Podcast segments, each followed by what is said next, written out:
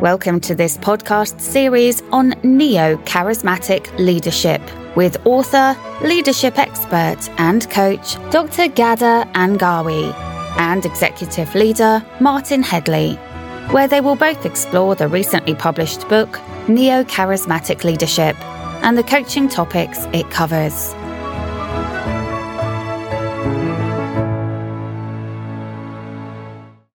Gada, last time you've defined neocharismatic leadership as a sequence of behavioral roles that influence followers and reflect an idealized, unique vision through altruism and ethical standards. Today, I'd like to unpack that further with you. So first, um, why don't you tell us what makes neocharismatic leadership so unique?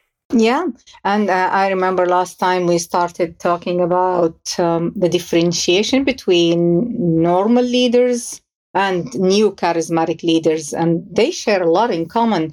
But neo charismatic leaders specifically um, are defined as a sequence of behavioral roles, and this makes it more actionable more of what they do rather than who they are or how did they arrive there. And the other part is that they influence followers. This is important. You follow them because you're influenced, not just because you have to. Um, take the power equation, take the status out, take the social context out. You follow them because you identify with them they influence you. And, and I remember we told the listeners to keep in mind a role model of leaders that they have always admired. And I think now we're beginning to get somewhere. If our listeners are tuned in uh, into their own role model and why they think they followed, why they think they influenced them. So I will continue my explanation of, of the definition. There's more to it than just a sequence of behavioral roles or the influence part.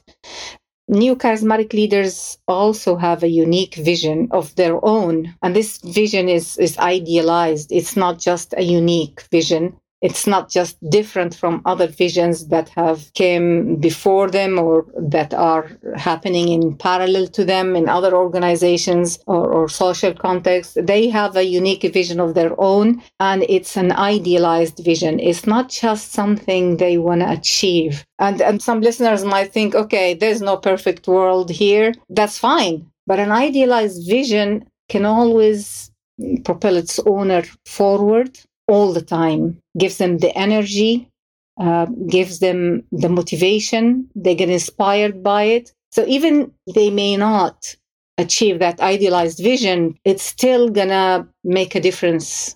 The best way to describe this is if you are an artist and you're crafting a piece of artwork that will sit in one of these big galleries around the world, you really you know you're crafting it. You're not just making something and then oh it became good you know and then people took it away from you and displayed it. You're taking care that every stroke you make makes sense and add value and add beauty to the work you're doing.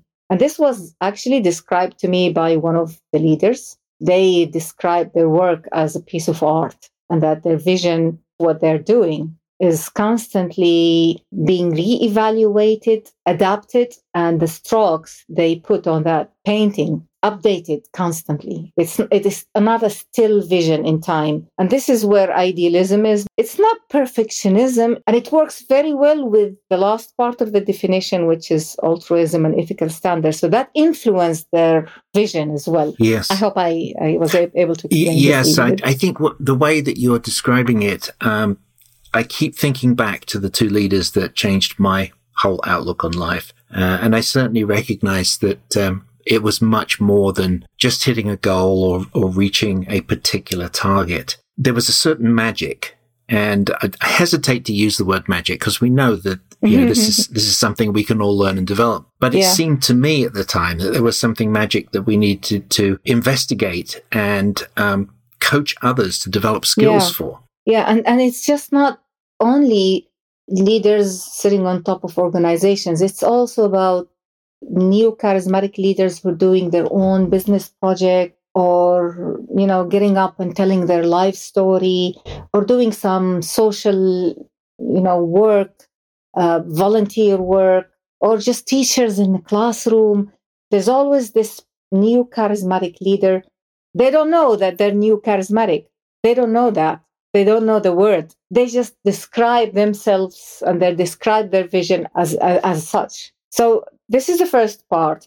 The other part, which is really important, is um, their altruism. They're altruistic. They're working towards the benefit for others, not for themselves. I don't want to say sacrifice. Well, there is sacrifice. There is an element of sacrifice, and but they don't go off balance totally. They do sometimes, and they admit their ability to give to others is greater than their ability to give themselves. Y- this yes. is a really basic differentiating factor. Yeah. Yeah, that, that, that is a tough one to differentiate at first, but I think it boils down to degree. You know, success and profit in the widest sense of the word for its own sake or for the sake of something much bigger. Yeah.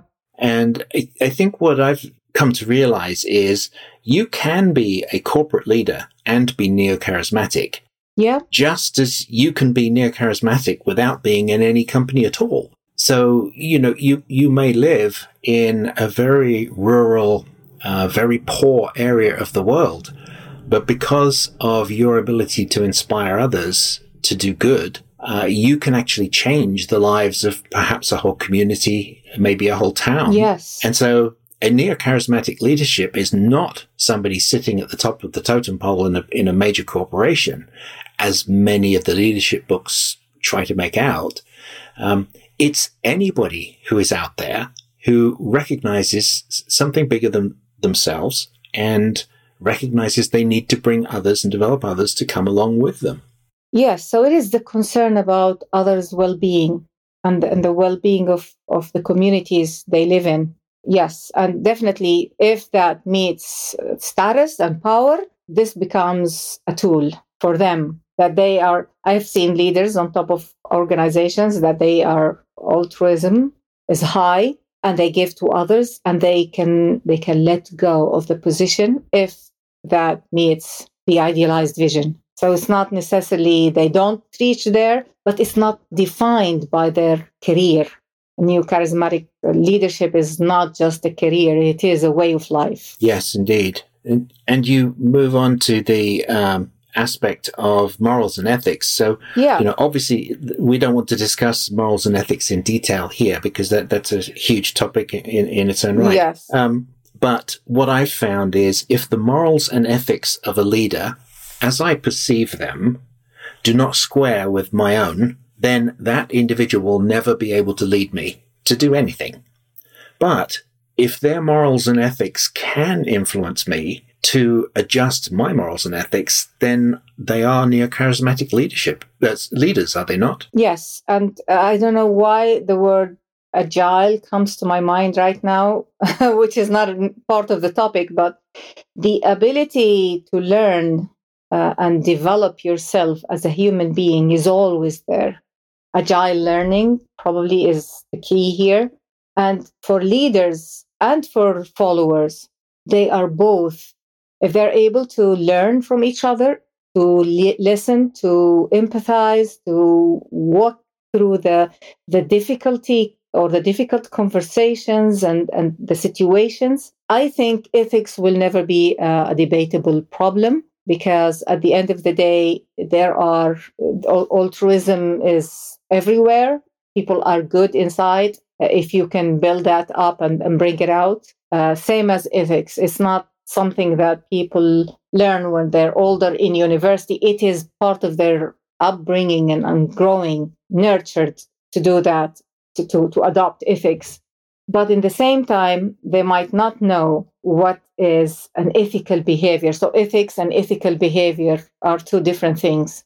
I might know the ideals, but I might not know how to implement them. And a leader, a neo charismatic leader, shows you how to do that. They walk the talk and you, you kind of role model them. But at the same time, they allow you to express yourself and to be debate these issues. Yes, yes, that, all right. We'll, we will get into that. Uh, we will get a, into a lot of these things in much more detail. Um, but if you remember last week, uh, we asked listeners to write down a list of leaders that they know or have followed, uh, and then to mark which ones truly changed them, if any. what I'd like the uh, listeners to do this time, if they would, is um, bearing in mind all of these names that you have as we go through the four components of the definition, just to just to think, okay, who did that? Or oh yes, I remember this person uh, had that attribute or trait. So the first one is behavioral roles. Could you expand on that piece alone for us, please? It is very important that we see leadership in the sense of actions, what they do, rather than what what they say. So, in, the definition, and you will hear that a lot, the behavioral role of this neo charismatic leader in that stage. And in, in this way, I am making it closer to your mind. When I say behavioral role, I mean that there is a role they play, but in that role, there is a set of behaviors that are constant, uh, that they practice, and that being observed by others. So others see them doing these things constantly which means, you know, when I talk about this leader, you don't see them as just faces. You see them as the results, the doings, the actions that influenced you. And, and in this way, you can identify with them, if, if that is clear. I hope it is. it is. It's very clear. And in fact, I was looking at my list and, and so, so far, I've only dropped one person off my list, uh, which is good. So, um, so the second part is um, these behavioral roles influence others uh, as opposed to just following, I assume. Yes. Um, can you expand on that? Yes. So, how did this role or that action or this behavior changed you? What happened inside you as a follower? So, probably you are an employee in an organization, but you've seen so many leaders Okay. And I've coached some of these people who told me this. This is not coming up from something I made up. I've been here for 20 years or 25 years, and I have witnessed so many leaders come and go. But this one, this one leader that I'm telling you about, it was a, a moment in my life that changed who I was and how I behaved onward. I've heard that from clients telling me about specific leaders and how they changed their lives. This is influence. Yes, simple. That does that does make so much sense to me, uh, and and now I can I can honestly say that a lot more people have fallen off the list I have here. because, Again, yes, I'm I'm narrowing it down very very quickly. Yeah. Yes. So so so far so good then. So why um, can you now expand on idealized unique vision? Yes. So I work there in this place, and every day I come in and I go out, but I have no sense of belonging. I don't feel part of it. But all of a sudden, someone comes and say, "You know, you you're just so important to us because you've been doing this for years. You've been doing this for that, you, and and this place is about that." And this person turns out to be my leader. How does that make me feel? When they bring that vision to reality, when they make me see how I am contributing to that vision, even though I'm a simple employee. I have met with uh, some of these simple employees. I call them simple because their function might be looked down at. In one of my, my interviews, it was a porter, someone sitting at the door and, and guarding who's coming in and who's going out. But he described the leader of the whole organization as being influential, and they believed in their vision and they are working day in and day out to fulfill that vision. Just because that leader was practicing neo charismatic behavioral goals, which we will talk about later. So I might bring okay, that example yes. later. This is what idealized unique vision does to people. Yeah, I, I can definitely see the difference. Uh, and I'm thinking the uh, uh, many of these quote unquote leaders that the people you're interviewing are talking about are really just managers, aren't they? Sometimes they leaders. are, and sometimes they're VPs, and sometimes they're the head of the organization. Yes, but uh, I mean that they are they are managers as opposed yes. to leaders in their style. So uh, yes, when we talk about organizations, we talk about different levels and and you know when you're a supervisor you're not just a supervisor you're also a leader. When you're a manager you're not just a manager you're also a leader. So you're playing the two roles making sure that the processes are being uh, you know practiced and uh, the results and uh, achieved but also making sure that you are inspiring and motivating people. Okay. So when I think of an idealized, unique vision, um, the thought is that maybe maybe that's a bit unrealistic. Is is it really attainable? So, is it our duty to attain the vision in full, or maybe we die and the vision is still being attained to?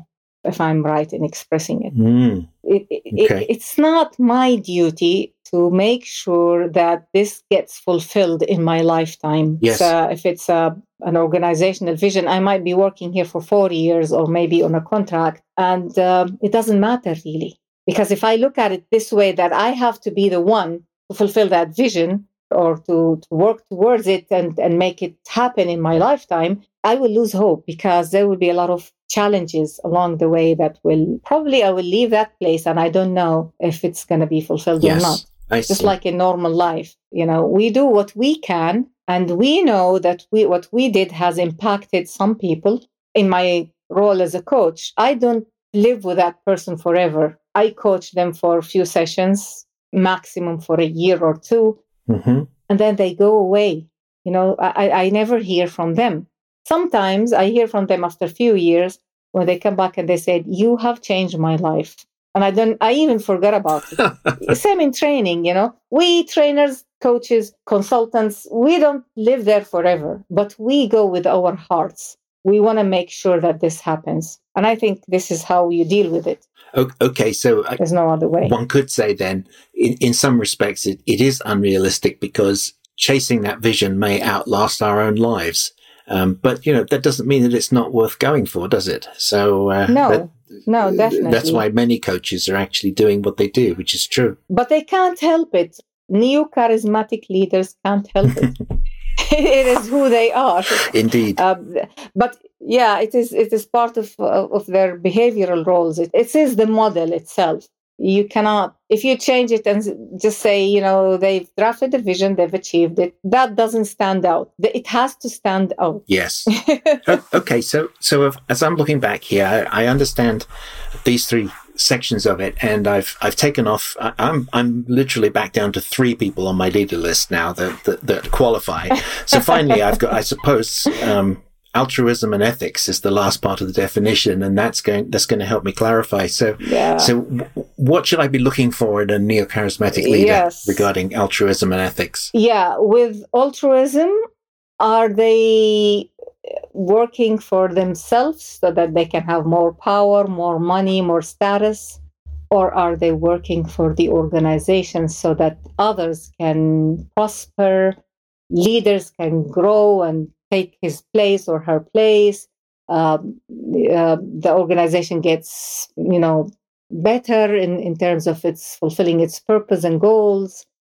This is altruism and ethical standards. We've established that they know how to implement the universal agreed ethics. And when it comes to gray areas, they know how to involve others so that everyone have a say and they can balance things out and then they can navigate these dark waters. They know how to do that. Great. Thank you. That, that's a very informative uh, explanation of the definition. And I think we all now can comprehend the essence of your research much better.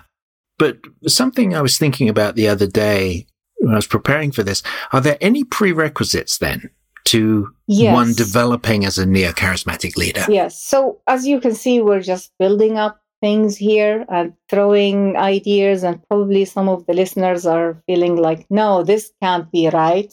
You know if you miss on one thing you, are not a neo charismatic leader. Or how do you know? Or okay now she's talking about ideals uh, again and maybe this is a supernatural person that doesn't exist. We are setting some standards for leaders so that they can aspire to as they walk the journey. It is not something you can do in a training course. It is the qualities that you work on constantly in your daily life, personally, with others, and with in your organization that will get you there. And that's why in my book, I call it the neo charismatic leadership journey that you are going to take in three stages and 10 behavioral roles. Indeed. Thank you very much. And to our listeners, goodbye. Gada and Martin, hope you enjoyed this episode. There is more information available at neocharismaticleadership.org. And if you would like to discuss coaching or training for yourself or your team, you can contact Gada and Martin through the website. We look forward to your participation next week. Until then, goodbye.